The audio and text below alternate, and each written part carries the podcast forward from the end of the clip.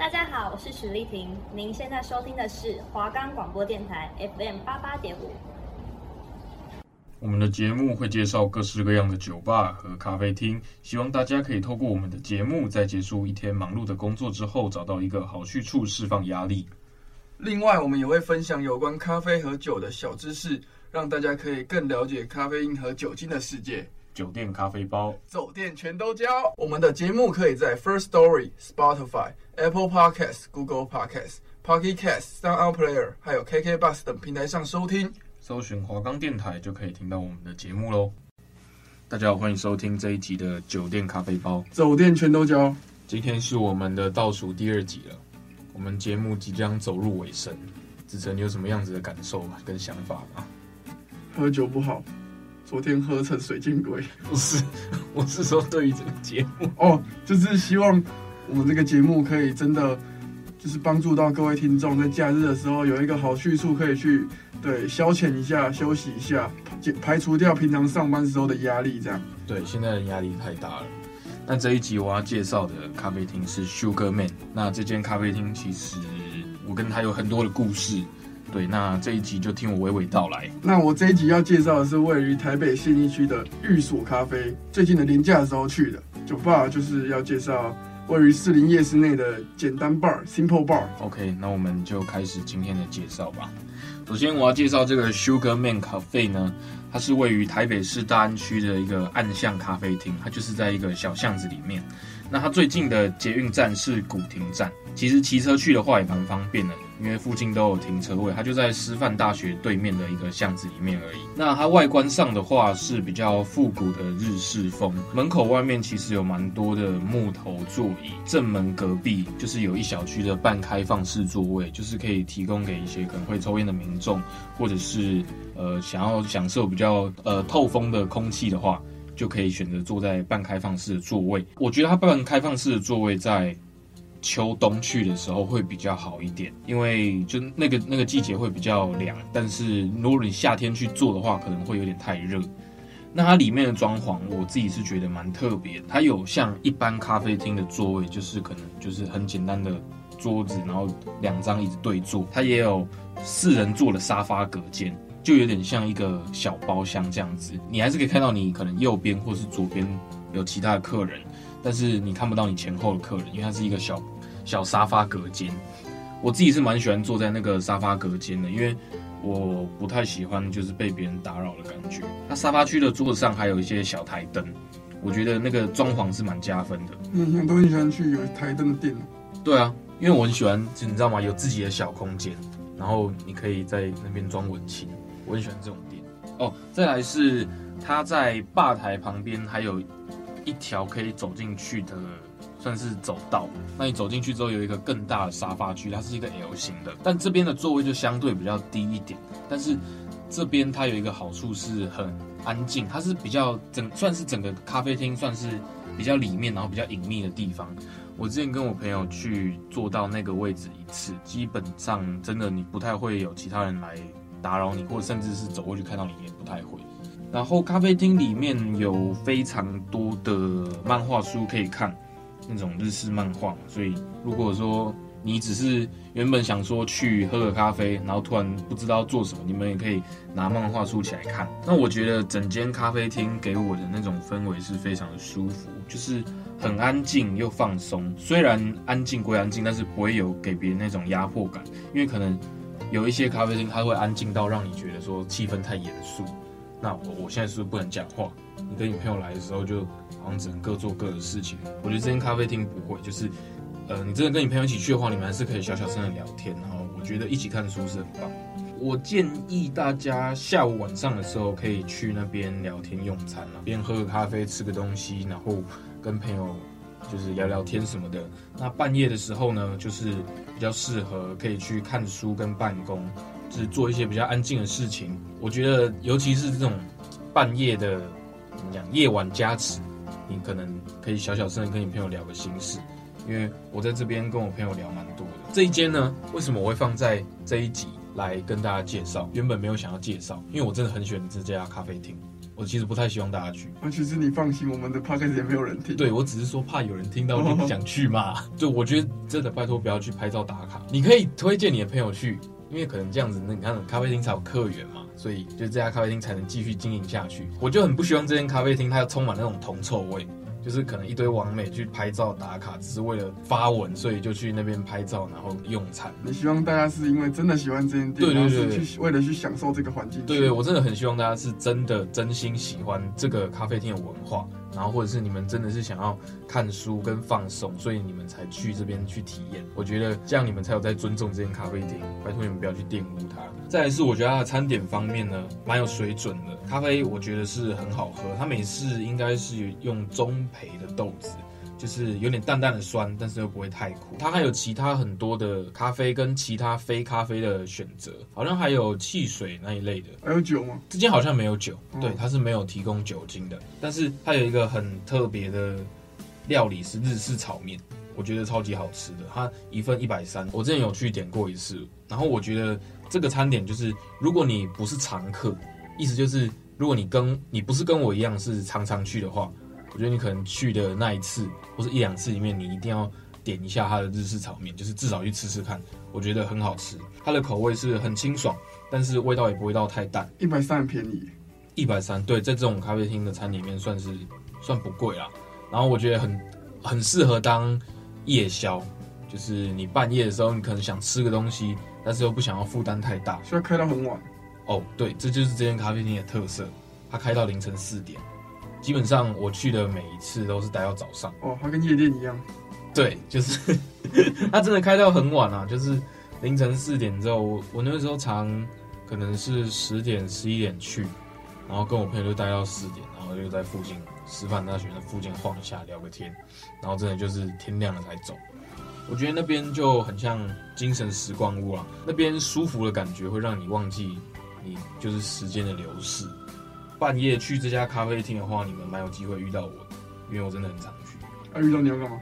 就是可以找我签名或者拍照之类的。你是什么名人是不是？啊，我是垂直说，哎，搞什么鬼啊？哎，那你数学好吗？啊，嗯，装傻。哎、欸，研究方法不太好。他开到半夜是他的特色，但是所以要。跟提醒一下各位朋友，就是你们去半夜去的时候要注意一下音量，因为它附近就是住宅区。如果你们在门口聊天或者是抽烟什么的话，你们要小声一点，不然会吵到对面的民众。对，那刚才有提到说，我放在这一集讲就是我的 top two，所以下一集会是我的 top one。那这家咖啡厅它其实对我来说，我刚我刚才开头有讲嘛，就是我在这家咖啡厅有很多的故事。呃，这间 top two 跟下一集的 top one，它会是我想要做这一集节目的。原因，那这家咖啡厅 Sugar Man，它陪我经历了很多不好的时刻，在我觉得自己很低迷，然后很迷茫的时候，我是去这家咖啡厅，然后想出非常就是多的一些想法跟点子，然后也在这边做了一些，就是我算是自己个人的尝试跟突破。我觉得对我来说，可以现在现在的这个我可以算是在这边诞生的。对，那这边就是我跟这家咖啡厅的故事。我发现你都很喜欢去一些心灵鸡汤类的店。对啊，还有地方。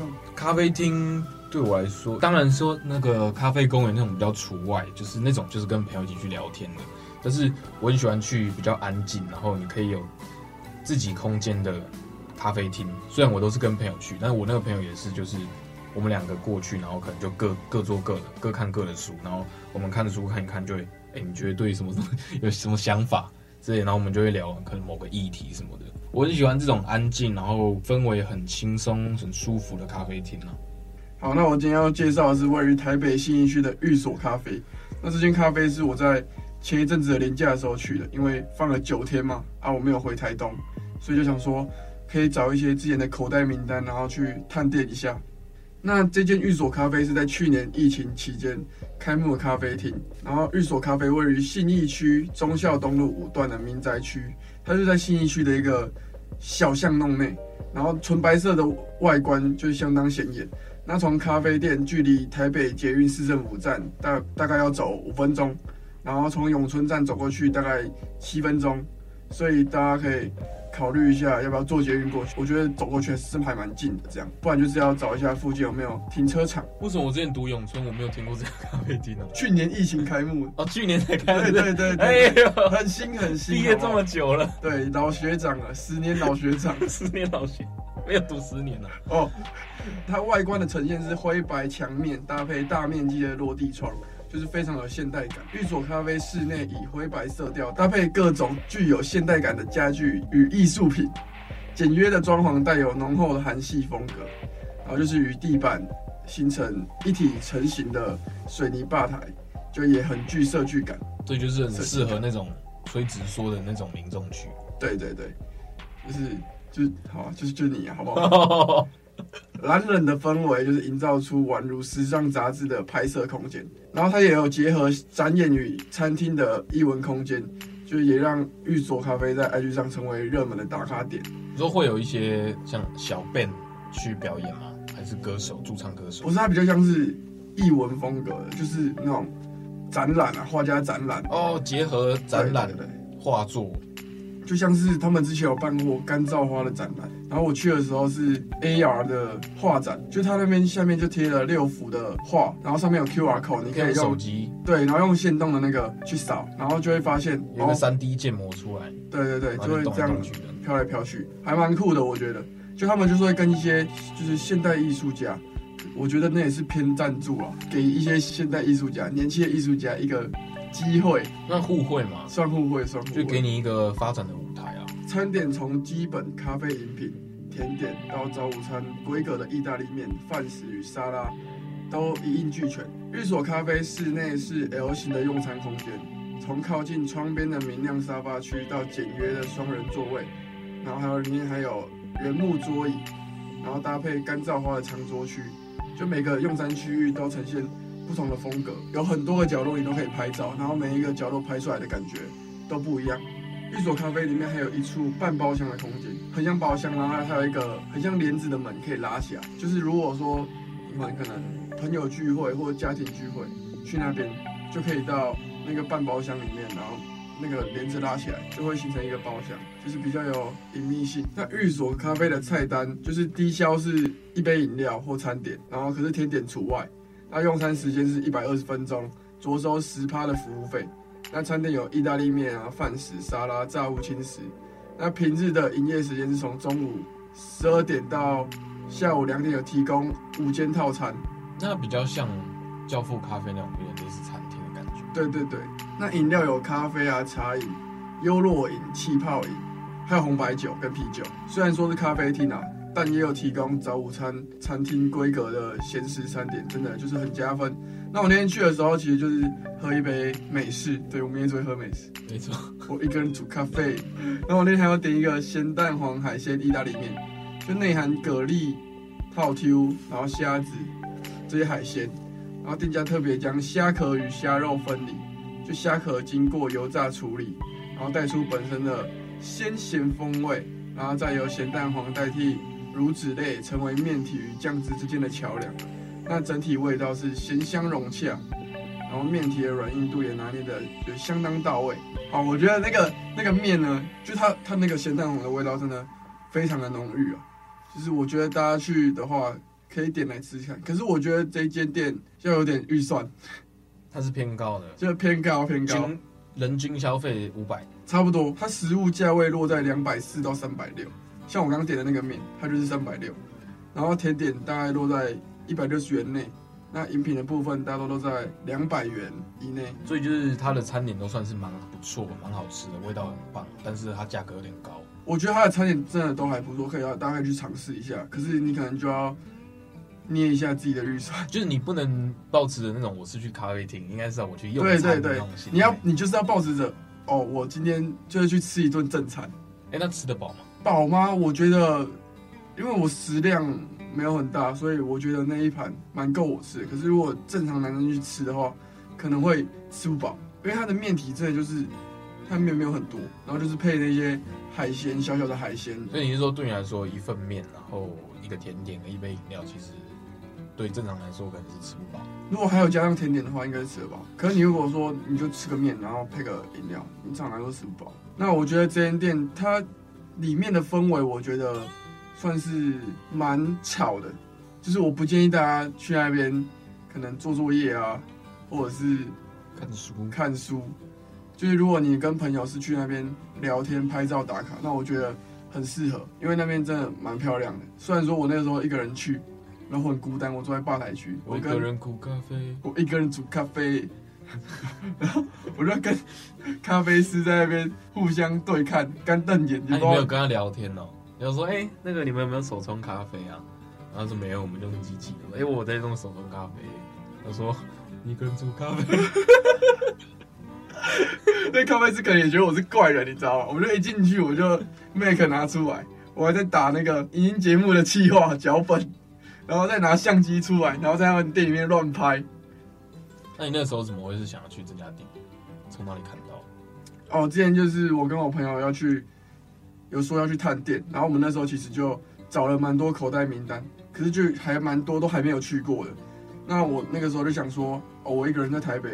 啊，朋友也都回家，那我就一个人去探店，非常自由的路线。这边跟大家推荐一个我自己有想去但我还没有去的咖啡厅，它有点类似你刚才讲的，就是那种结合一个展演的咖啡厅，嗯、它叫做海边的卡夫卡。这间咖啡厅其实是我之前在教父咖啡工作的时候，我的同事推荐给我的。它的特色就是在于说，呃，它可能不定期会有一些新兴乐团会在这边表演。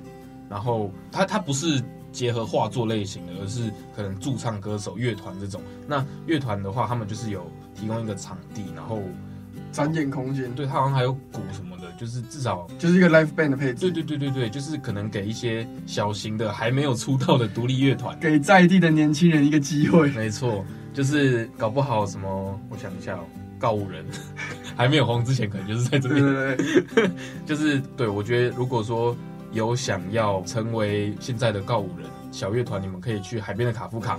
那他的报，他应该是用报名的方式，就是或者是你去联络一下他的粉丝团，就是跟老板接洽一下，你们应该是可以预约表演的。其实我觉得我之后有空的话，我一定会去这家咖啡厅表演。不是 哦，不是。如果说有我，如果说有人要跟我组 band，我也是可以去。可是你要去那边教课？你说教数学吗？对。你不是吹直说吗？对啊。那个根号就我帮你直播啊，Sigma 吗？Sigma 吗？哦，不会这样子。那 C C 五选三，可以教大家怎么就是喝咖啡。我一个人喝咖啡。好了，就是这边推荐给大家一间比较有点相似的咖啡厅——海边卡夫卡，但我还没有去过。就是有朋友如果有兴趣，也可以跟我一起去。好，那我今天要介绍的酒吧是简单 bar，然后就是叫 Simple Bar。然后位于士林夜市内，然后你们要去的话，可以坐捷运到建潭站，走一号出口就到士林夜市了嘛。那它藏在士林夜市里面的，算是巷子内，到建潭捷运站，然后从一号出口走出来，再开 Google Map 就找一下就可以到了。如果是骑机车或开车过去的话，可以停捷运站附近的停车场会比较方便。喝酒哎、欸，对啊，通常是不会有人喝酒哎、欸。有的人可能去那边，哎、欸，我要一杯可乐，我要一杯咖啡。哎、欸，他们那边有咖啡，我有看到咖啡机，咖啡，而且是真的有人用 Uber E 或 Foodpanda 叫我那边的咖啡。会很贵吗？也是一百多我。我其实没有注意，因为他们的菜单一样分开的，所以我没有看到咖啡的菜单。就是我那天只有拿到酒单而已。那他们的装潢就是极简风，然后门口有那个霓虹灯，我记得是写有酒喝，就是反正他有营业的话，就会把那个灯点亮，那你就知道哦，今天有酒喝这样。就是告诉路人赶快进去喝酒了。那里面的装潢主要分为两个区块，就你一进到店里的左侧是吧台区，就是你如果是喜欢跟调酒师互动，或者是想要认识新朋友的，就可以坐到吧台。就是你看嘛，旁边如果坐一个不认识的女生，那你就哎、欸，小姐，要不要啊？我觉得你不要把观众朋友都想的跟你一样，没有，是想的跟 Kevin 一样，不是想的跟你跟 Kevin 一样，没有，我才没有。好啊，反正就是想认识新朋友，因为毕竟大家都知道，就是出去这种酒局啊什么的，认识朋友也是一个目的嘛，对不对？没错吧？哎、欸，他不是目的，但是有这个机会。哦，有这个机会。哦，我通常是把它把把它当成目的这样。好，好。那如果你是跟朋友聚会的话，你可以到后面的座位区，还有蛮多座位，就是那种长方形的桌桌子，然后还有就是那种很普通的座位区，对，就是那种咖啡店都有的座位区。它有沙发吗？没有，我记得是没有沙发。不想去了，可能有，只是我没有看到。因为我毕竟是坐吧台，我也没有走到后面去。还有撞球，我我我也是远远的这样。撞球的时候是绝对没有，我绝对没有。对，撞球都是绝对没有。它不是运动酒吧？对，大家就不用期待太多。想打撞球去 VR 二十。对，想打撞球去 VR 二十，然后你还可以遇到那个威士忌，好好喝的威士忌，威士忌酒醋。对对对，就是你如果是临时起意要喝酒的话，你也不用担心没有位置，因为那边位置真的蛮多的，没什么人要去。对，不是没有什么人要去，是是位置蛮大，座位很座位很多。对，就是大家如果逛那个市营夜市有没有，就走一走，然后这边吃吃，这边喝喝。然后突然看到这一间想喝酒进去哦，应该都是有位置的。那我们现在讲到店内还有 live band 的表演，就刚跟刚你讲的那个咖啡厅很像，就它有一个小区块是给 live band 表演，就年轻的乐团一个机会，对，给年在地的年轻人一个机会，就是他们可能就会在那边拿把木吉他啊，或者是忘记有没有鼓了，很像有鼓，就是一个 live band。可是那边是酒吧哎、欸，会不会有一些？Heavy metal 的表演呢、啊？不会不会，我去的时候他们是唱那种抒情调、轻松调的那种，就可以一边听着歌啦，一边喝着酒，我觉得是还蛮惬意的。就是大家想放松也可以去。那店内的创意特调也非常多种，那大部分是水果类的调酒，就是喜欢喝美酒的可以考虑一下这间店啊，喜欢把妹的也可以考虑一下这间店。我现在来讲一下我们那天喝的酒，就是我的第一杯是叫做爱暧昧的爱，还有一个字而已，爱。爱。爱爱爱。爱。战斗，爱。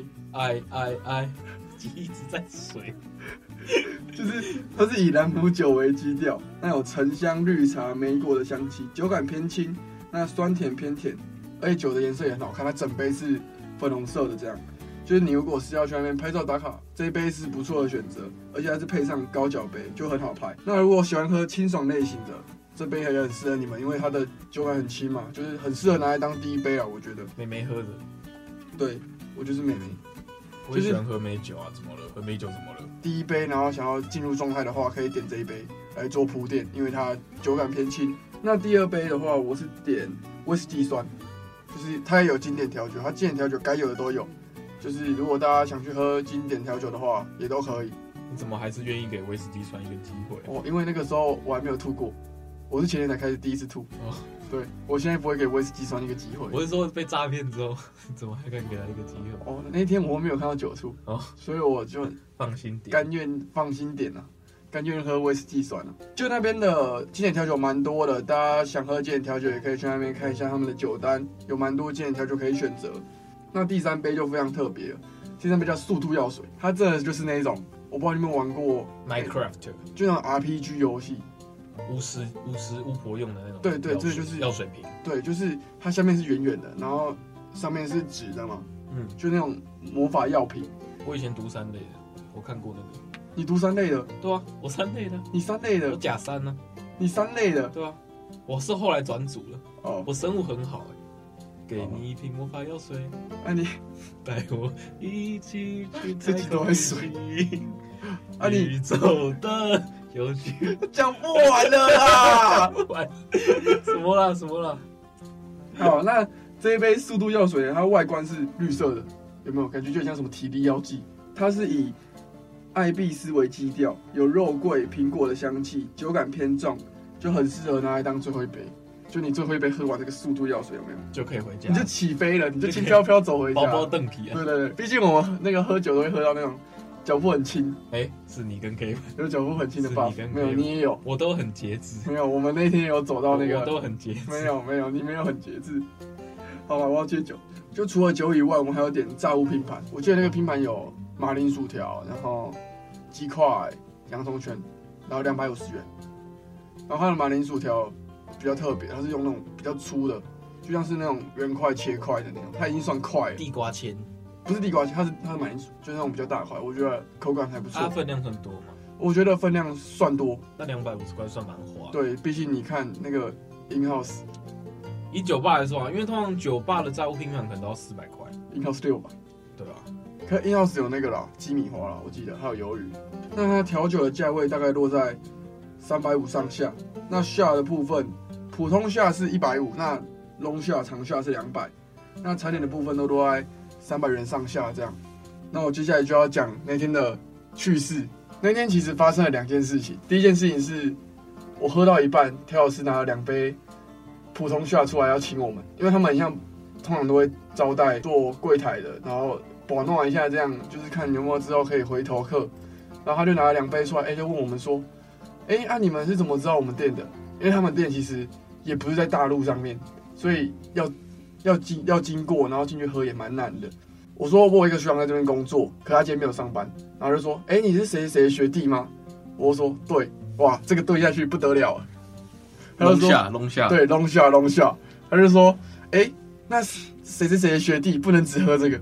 他就进去拿了龙虾的杯子，给我倒满塔 q 拉出来，然后我就他就好，我龙虾我就下掉。三十分钟后，原地裂开，超晕。好，那这个是我们那天发生的第一件事情。那因为我们去酒吧嘛，就想要认识一些新朋友。那我们那一天呢，我们其实左右两边，哦，那天是我跟 Kevin，就是我们的冠老板 Kevin 去的。是。那我们那一天左右两边各有一组女客人。那我左看看，右看看呢，一个 king 左边，一个 king 右边。没有没有没有没有。左右开弓。我们我们没有没有，那这样没有这样，没有这样。对，就是右边呢，哎、欸，比较漂亮，看起来比较难亲近。那我们看左边呢？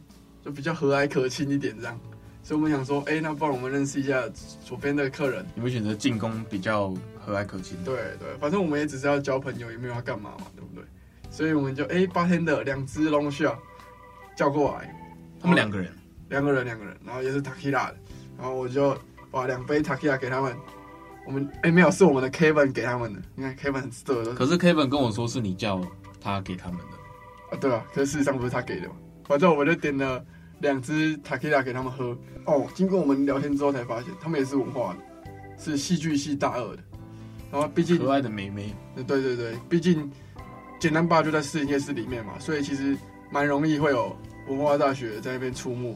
那我们那一天呢，Kevin 就一直舔，一直舔啊！我没有，我没有一直舔，我们隔了一个座位，我怎么舔啊？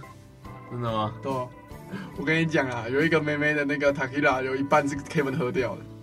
Kevin 是真的很恶劣，我讲真的。他把那个妹妹的一半的 Tequila 喝掉，他一次追好几个女生就算了，还一直这样子乱跟妹妹喝酒，然后那边装绅士，还把别人一半的 Tequila 喝掉。其实我觉得这种人最恶心了。你要么就是你恶的，就是明目张胆一点，你不要在那边。像是谁？像是 Peter。对，你要么就像 Peter 一样，你要么就就就像 Peter 一样，就是恶心渣男，就是至少你很你大方承认，就摆出来。对你就是。你做给大家看，那大家也是这样觉得，那就好，至少你表里如一。你不要跟 Kevin 一样，你其实内心就是很恶心、很肮脏、很龌龊，可是你还是要装绅士、装斯文。我觉得这种斯文败类、衣冠禽兽，非常的见不得人。好了，啊，我们那天就认识了这两个哎戏剧系的妹妹，然后我们就一起走出去，然后我们就去吃了炒羊肉，然后后面就送他们上 Uber，然后我们就回家了。这样，你们还去吃炒羊肉哦？那今天的小知识时间就由我来负责了。OK，大家知道说德国有条法律严格控管啤酒的制作，因为啤酒对德国来说就是一个算是特色嘛，这是一个传统。对，他们好像还有啤酒节，对不对？有，他有没有啤酒节？那他们啤酒纯净法规定，啤酒的原料只能使用大麦芽、啤酒花、水。就是不容许其他国家生产的非全麦芽啤酒在德国销售，直至今日。所以他们在国内对于这个啤酒的品质要求把控是非常的严格的。那再来是大家知道说生啤里面呢，它们富含微微生物，所以营养相对于啤酒来说是更容易吸收的。所以在喝啤酒跟生啤的时候。喝生啤是比较让容易让人去发胖的。那德国人是不是有什么啤酒洁癖？